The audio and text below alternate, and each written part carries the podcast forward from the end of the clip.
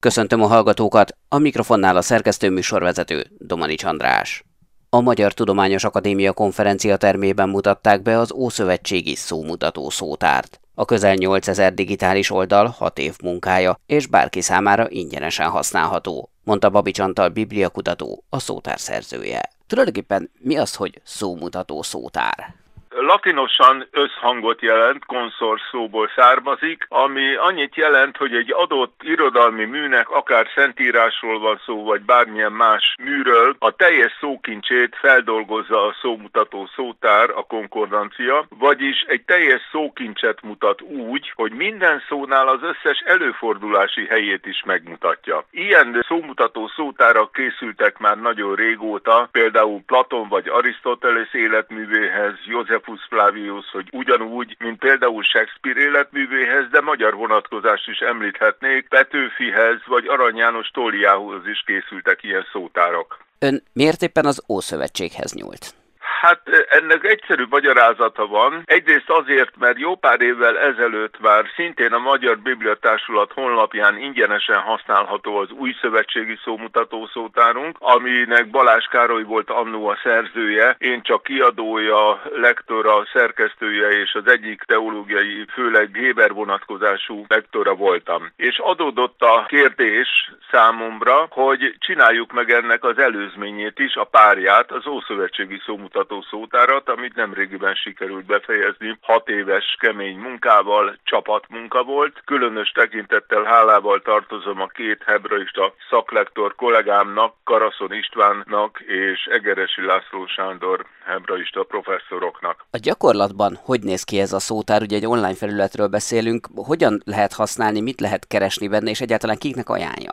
Tulajdonképpen mindenkinek ajánlom, nem csak bibliakutatóknak, nem csak bibliát olvasóknak és teológusoknak, hanem az irodalom iránt vagy a képzőművész iránt érdeklődőknek is, hiszen az irodalom történetben és a képzőművészet történetben, de általában a művészet történetben nagyon sokféle bibliai vonatkozás előfordul, és ha valaki a különféle kereső programainkat használja, ha csak magyarul tud, akkor is könnyedén tud tájékozódni, hiszen ha a Magyar Bibliatársulat honlapján megtalálja, megkeresi az akár az új szövetségi, akár az ószövetségi szómutató szótárunkat, akkor egészen átlátható, könnyű felületen, például a bal alsó sarokban van egy fehér mező, ahova ha beírja az általa keresett kulcs szót, ami az általa keresett mondatnak jellemző fogalma, akkor vagy megjelenik az adott szó, ha szerepel a Szentírás szókincsében, vagy ha nem szerepel, akkor az azt jelenti, hogy az eredeti görög vagy héber szövegben nem is fordul elő az a szó vagy szinonima. Azért is hangsúlyozom, hogy szinonimák is vannak, hiszen úgy készítettem és úgy gondoltam el a szómutató szótárunkat, hogy nem csak elsődleges jelentéseket adtam meg minden egyes szóciknél a szótári részben, hanem szinonimákat is. Azonban hozzá kell tennem, hogy egyetlen egy esetben sem használtam egyetlen magyar meglévő bibliafordítást, fordításnak az értelmezését, hanem mindig az eredeti Héber vagy Arameus szöveghez tértem vissza. De ennek a pandantja viszont az, hogy ezáltal bármelyik bibliafordításhoz használható a kiadványunk, hiszen ha valaki megnézi az általa keresett szót, például szeretet vagy messiás, vagy mondjuk Ádám, akkor meg fogja találni, hogy hányszor és hol fordul elő, és ellenőrizni tudja ezáltal a saját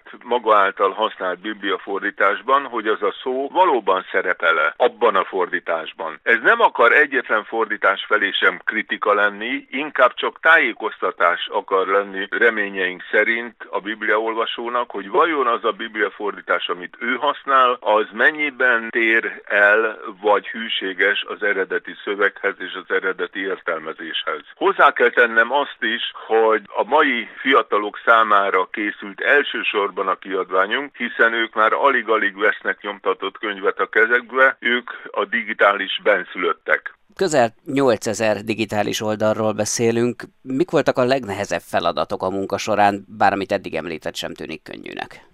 Hát talán a legeslegnehezebb feladat az volt, hogy több mint 1500 olyan szó fordul elő a Héber Szentírásban, ami csak egyetlen egyszer fordul elő. Nincs viszonyítási alap semmilyen szinten, és a nemzetközi szakirodalomban is igen komoly viták folynak az ilyen szavak értelmezéséről és megértési lehetőségéről. Mi ezért is használtuk a szinonimákat is, hogy teljesebb körű megközelítésre adjunk lehetőséget. De ha hozzáveszem ehhez az 1500 egyszer előforduló szóhoz az úgynevezett szárbaztatott szavakat, derivátumokat, képzett szavakat, akkor mindjárt a duplájára nő az ilyen egyszer előforduló szavaknak a száma. A másik nagy nehézség az volt, hogy a Héber szentírásban és az Óhéber nyelvben, bibliai Héber nyelvben a máshal hangzók hordozzák a jelentést, a magáhangzók kizárólag csak a kiejtésben segítenek, és egy jóval későbbi tizedik századi elméletnek és magáhangzó rendszernek az utólagos betoldása a magáhangzók. Aki eredeti, ókori anyanyelvi szinten olvasta és kiejtette a Héber betűket és szavakat, azoknak nem volt még ilyen magáhangzó jelecskék odaírva a máshalhangzókhoz. De a nehézség itt az volt elsősorban, hogy nagyon sok olyan többértelmű szó van, aminek azonos a Héber máshalhangzója, például a fül vagy a hallgat esetében az azán vagy az ozán Héber szó, ahol a máshalhangzók azonosak, és egyenként kellett minden esetben külön választani, hogy melyik mondatban jelent fület, és melyik mondatban jelent jelent ugyanaz a három Héber mással hangzó a hallgatni igét. Hozzá kell tennem azt is, hogy kb. 275 ezer bibliai héberből fordított mondat szerepel a kiadványunkban, és ezért ilyen terjedelmes. Említette a nemzetközi szakirodalmat. Más nyelveken létezik ószövetségi szómutató szótár? Ismereteim szerint csak héberül és angolul létezik hasonló. Nyomtatott formában én ötről tudok, ami itt van a polcomon. Azokat is megnéztem gyakran, hogy ők milyen koncepció alapján működnek, és hát nem dicsekvésképpen mondom, csak realitásként, hogy mi az eddig ismert és legjobban elismert külföldi héber és angol szómutató szótárokhoz képest egy többletet adtunk hozzá, például a szinonimák példákkal, például abban, hogy felsoroltuk az összes előfordulási mondatot mondatba ágyazva az egyes szavakat, valamint megjelöltük azokat a mondatokat is, sorszámokkal, hatványkitevőkkel, hogy egy adott szó egy adott mondatban hányszor fordul elő. Mert erre is van példa, gyakran egyszer vagy kétszer, de néhány esetben előfordul, hogy ötször vagy hatszor fordul elő ugyanaz a szó, de ezeket mindjárt a sor elején feltüntettük, hogy az adott mondatban hányszor szerepelhet ez a kifejezés. A Magyar Tudományos Akadémia konferencia termében volt a könyv hivatalos bemutatója, azóta most már azért eltelt egy pici idő. Mik az első reakciók, visszajelzések a szótárra? Abban a szerencsés helyzetben voltunk, hogy a Tudományos Akadémia konferenciaterme befogadta az ünnepi bemutatónkat, és olyan megtiszteltetésbe volt részünk, hogy az akadémia elnöke, Frany Tamás úr tartotta a köszöntőt, majd Székely János katolikus püspök úr, Steinbach József református püspök úr, valamint az országos főrabbi Frölich Robert volt, akik a laudációkat mondták, és ezt követően pedig a szakcsapat munkatársai mutatták be kicsit részletesebben a kiadványt. Már ott felhívtuk a figyelmet, és a kérésünket is megfogalmaztuk, ami egyébként a honlapon nyitó oldalon is szerepel, hogy minden észrevételt, minden javaslatot, vagy akár kritikai észrevételt is szívesen fogadunk az olvasóktól, a szómutatót használóktól, hiszen abban a szerencsés helyzetben vagyunk, hogy digitális módon nagyon könnyű javítani, pótolni, és a terveink között az is szerepel, hogy a három legfontosabb magyar nyelvű felekezeti bibliafordításnak a névátírásait is majd az évek során pluszként betoldjuk, hiszen a legnagyobb eltérés az egyes felekezetek részéről éppen a névátírásoknál van. Mondok egy példát. Katolikus részről Izaiás profétát írnak és mondanak. Protestáns részről ugyanez a proféta neve már Ézsajás. A Héber és Izraelita szentírás fordításokban ugyanez a proféta már Jesájá, de van egy hosszú alakja is, Jesajahu. Tehát aki nem jártas a különféle felekezetek név átírási hagyományában, az gyakran nem is tudhatja, hogy a másik felekezet miként nevezi az adott bibliai szemét. Sigma, a holnap világa. Rusvai Miklós szerint a majomhimlő nem járvány, hiába terjed viszonylag gyorsan a világban. A virológus, a Magyar Tudományos Akadémia doktora úgy látja, a terjedés gyors sebessége elsősorban a kontaktkutatás sikerének tudható be. A helyi hatóságoknak feltétlenül figyelni kell, és elsősorban a kontaktuskutatásra, tehát a fertőzöttek környezetében élő és a velük közelmúltban érintkező emberek felderítése rendkívül fontos. Tulajdonképpen az utolsó egy hét esetszám növekedése az, az intenzív kontaktus kutatásnak köszönhető, és én őszintén remélem, hogy ez olyannyira eredményes lesz, hogy talán egy pár héten belül sikerül felszámolni ezt a még mindig korlátozott körben jelentkező, de a Föld 29 országában szinte egyidejűleg jelentkező járványt. Mennyi a lappangási ideje ennek a betegségnek, mert ugye egy kontaktkutatásnál ezt is figyelembe kell venni? Sajnos elég hosszú, jellegtelen tünetek vannak csak a fertőzés után. Rövid idővel, tehát hőemelkedés vagy láz, fejfájás, izomfájdalmak, de a jellegzetes bőrelváltozások azok két hét is beletelik, mire megjelenhetnek, tehát ezek a jellegzetes bőrelváltozások, ezek kölesnyi, lencsényi átmérőjű göbök, vörös göbök, tömött tapintatú göbök, melyeknek a közepe később elfolyósodik, hólyagá alakulnak, majd gennyel töltött pusztula alakul ki ezeknek a hólyagoknak a helyén, ami felfakad és varképződéssel gyógyul, az egész folyamat az akár négy hetet, vagy akár többet is igénybe vehet. Ez minden esetben megjelenik, vagy csak a súlyosabb eseteknél? Tehát van olyan, aki hordozó, de nincs tünete?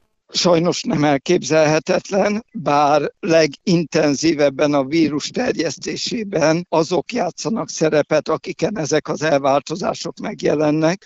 A legnagyobb mennyiségű vírus ezeknek a bőrelváltozásoknak a váladékában van, de nem kizárható a tünetmentes fertőzöttség sem. Azért nincsen erről határozott képünk, mert fejlett országokban eddig nem jelent meg ilyen nagy szám számú eseten a vírusfertőzés, tehát most kezdődik majd az intenzív tanulmányozása, hiszen eddig Közép-Afrikának a viszonylag orvosilag kevésbé ellátott részén volt jellemző az emberi fertőzés, ahol ezek a vizsgálatok főleg a tünetmentes fertőzöttek felderítése és vizsgálata nem, a, nem igazán volt prioritás, hiszen ott a tünetes betegeknek a kezelése, ellátása okozta az elsődleges gondot tárgyakkal terjedhet ez a betegség, anélkül, hogy pánikot keltenénk, hiszen Magyarországon ugye egyelőre egy ismert fertőzöttről tudunk.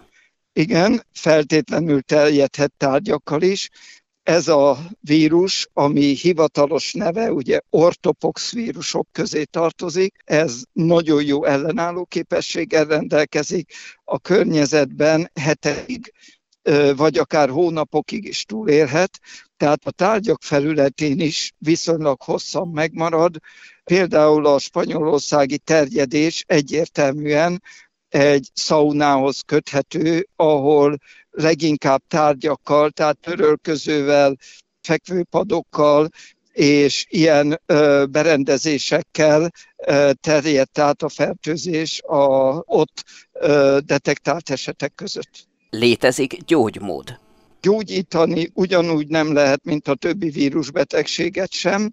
Speciális fekete himlő ellen kidolgozott gyógyszerek vannak, de ezek nem szabadforgalmú készítmények, gyógyszertárban nem hozzáférhetők, illetve vakcinázásra is van lehetőség, a fekete himlő elleni vakcina, a majomhimlő ellen is véd, de ugyanez a helyzet, tehát stratégiai készletek vannak, Európában például Franciaországban tárolnak ilyeneket, de szabad forgalomban ezek sem hozzáférhetők, tehát nincs arra lehetőség, hogy valaki bemegy az orvoshoz, a házi orvoshoz és kér immunizálást, ehhez a stratégiai készleteket fel kell szabadítani. Korábban beszéltünk arról, hogy az 1980 előttiek talán kevésbé vannak veszélyben, mert hogy ők még kaptak himlőoltást. Ez továbbra is így van? Mi 1979 előtt születettek, áltathatjuk magunkat azzal, hogy védettek vagyunk, de ez a védelem biztos, hogy viszonylagos,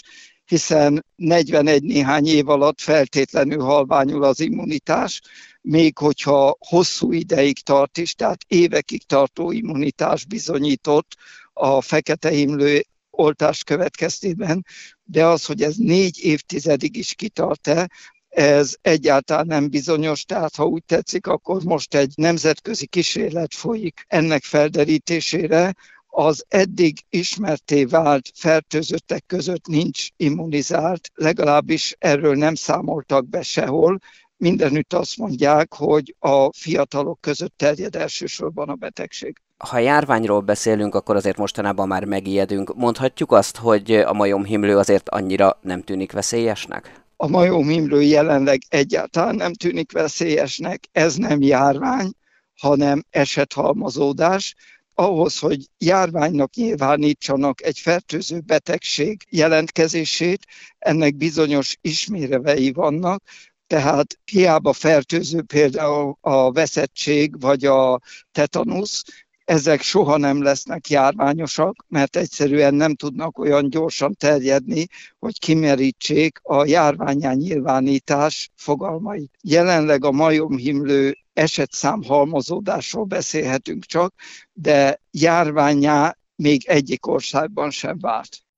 Sigma, a holnap világa.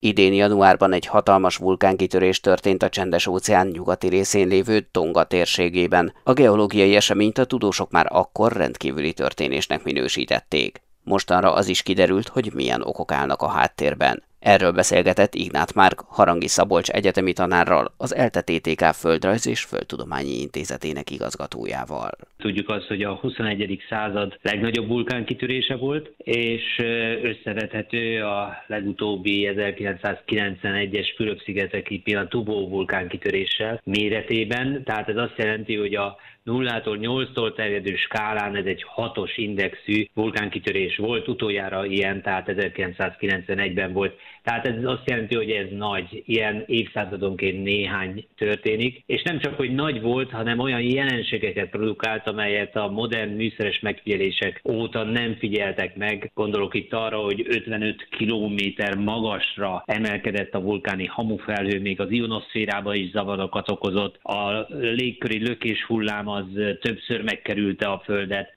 Szökőárat indított, de olyan szökőárat, amelyet észleli lehetett olyan helyen is, amely nem volt összeköttetésben a csendes óceánnal, tehát még a karibi térségben is. Tehát számos olyan jelenséget sikerült megfigyelni, amely teljesen új volt a szakembereknek. Gondolom, ahhoz, hogy meg tudjuk mondani, hogy ennek a kitörésnek mi a jelentősége, kellene tudni, hogy mi okozta. De már ezt is tudjuk, nem? Így van, és ez nem győzöm hangsúlyozni, hogy ez mennyire fontos, mert egy nagy vulkánkitörésnek az okát tudni, az előrejelzés szempontjából is különlegesen fontos. Már csak azért is, mert jelenleg a föld lakosságának 10%-a, tehát vagy 800 millió ember él vulkáni veszélyben, és egy olyan vulkánkitörés volt ez, amelyre eddig kevés figyelem fordult, mert hogy egy víz alatti vulkánról van szó. Az új-zélandi Auckland Egyetem professzora Shane Cronin 10 hetet töltött az elmúlt időszakban a vulkán körzetében, hogy feltárja azt, hogy mi is okozta ezt a kitörést, és ők többek között egy ilyen akusztikus méréssel feltérképezték a vulkánnak a morfológiáját, hogy a víz alatt milyen vulkán is van. Gondoljunk bele, hogy a tengervíz alatt van egy majdnem 2000 méter magas tűzhányó, amelynek egy 4 kilométer széles krátere van, ez nem is kráter igazán, ezt kalderának nevezzük, mert ez beszakadással jön létre. Nos,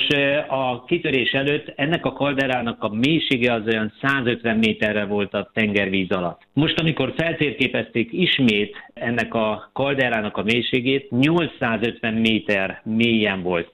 700 méter különbség. 700 méter zuhant le a kalderának a alapzata. 700 méter, ez egy óriási érték, és az, hogy miért zuhant le, mint egy dugattyú, azért, mert a magma, óriási mennyiségű magma tört a felszíre. Azt is jó tudni, hogy ezt megelőzően, tehát január 15-ét megelőzően egy nappal, 24 órával már volt egy nagy vulkánkitörés, arra még kevésé fordult a figyelem, csak a helyiek figyeltek fel arra, hogy egy szokottnál nagyobb vulkánkitörés volt. Nos, ez volt az előjel, ekkor már elindult egy nagy mennyiségű magma felfele, meggyengítette ezt a vulkáni kaldera szerkezetet, elkezdett, mint a dugattyú lefele mozogni a kalderának az alja, és a repedések hasadékokba iszonyú mennyiségű víz nyomult be, és a víz az találkozott a feltörő forró magmával, és hát a kettő között van egy 1000 Celsius fokos különbség. Ez olyan, mint amikor a serpenyőbe forró olajra víz kerül, nagyon ismerjük ezt a jelenséget, mennyire veszélyes. Na most hát ezt fordítsuk át vulkánkitörésre, ez egy nagyon-nagyon heves reakciót jelent a víz és a magmának a találkozása. A víz az hirtelen túlhevül, majd átalakul víz gőzé, és ez vagy 10-15-szörös térfogat növekedést jelent, ami azt jelenti, hogy egy hatalmas nagy robbanással történik ez az átalakulás, és ez újabb és újabb magma-víz kölcsönhatást idéz elő, tehát ez egy másodpercek töredék alatt lezajló reakció,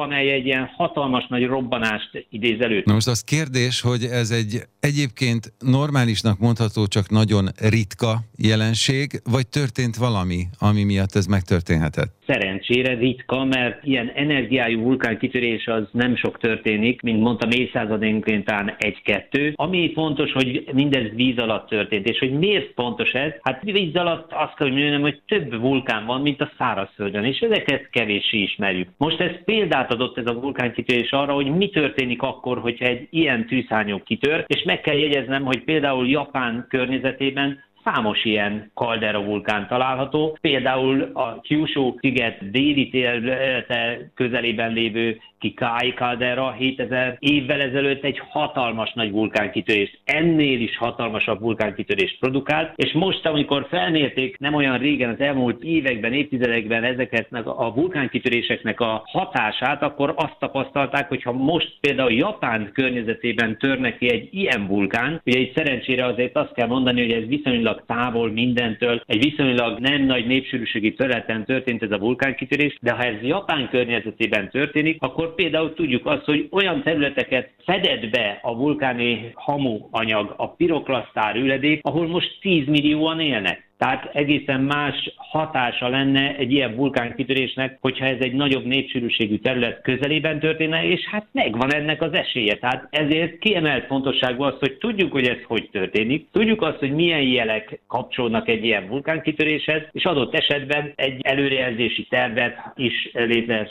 hozni egy ilyen eset. Műsorunkat teljes egészében meghallgathatják az infostar.hu és az mta.hu oldalon. Búcsúzik Önöktől a szerkesztő műsorvezető, Domani András.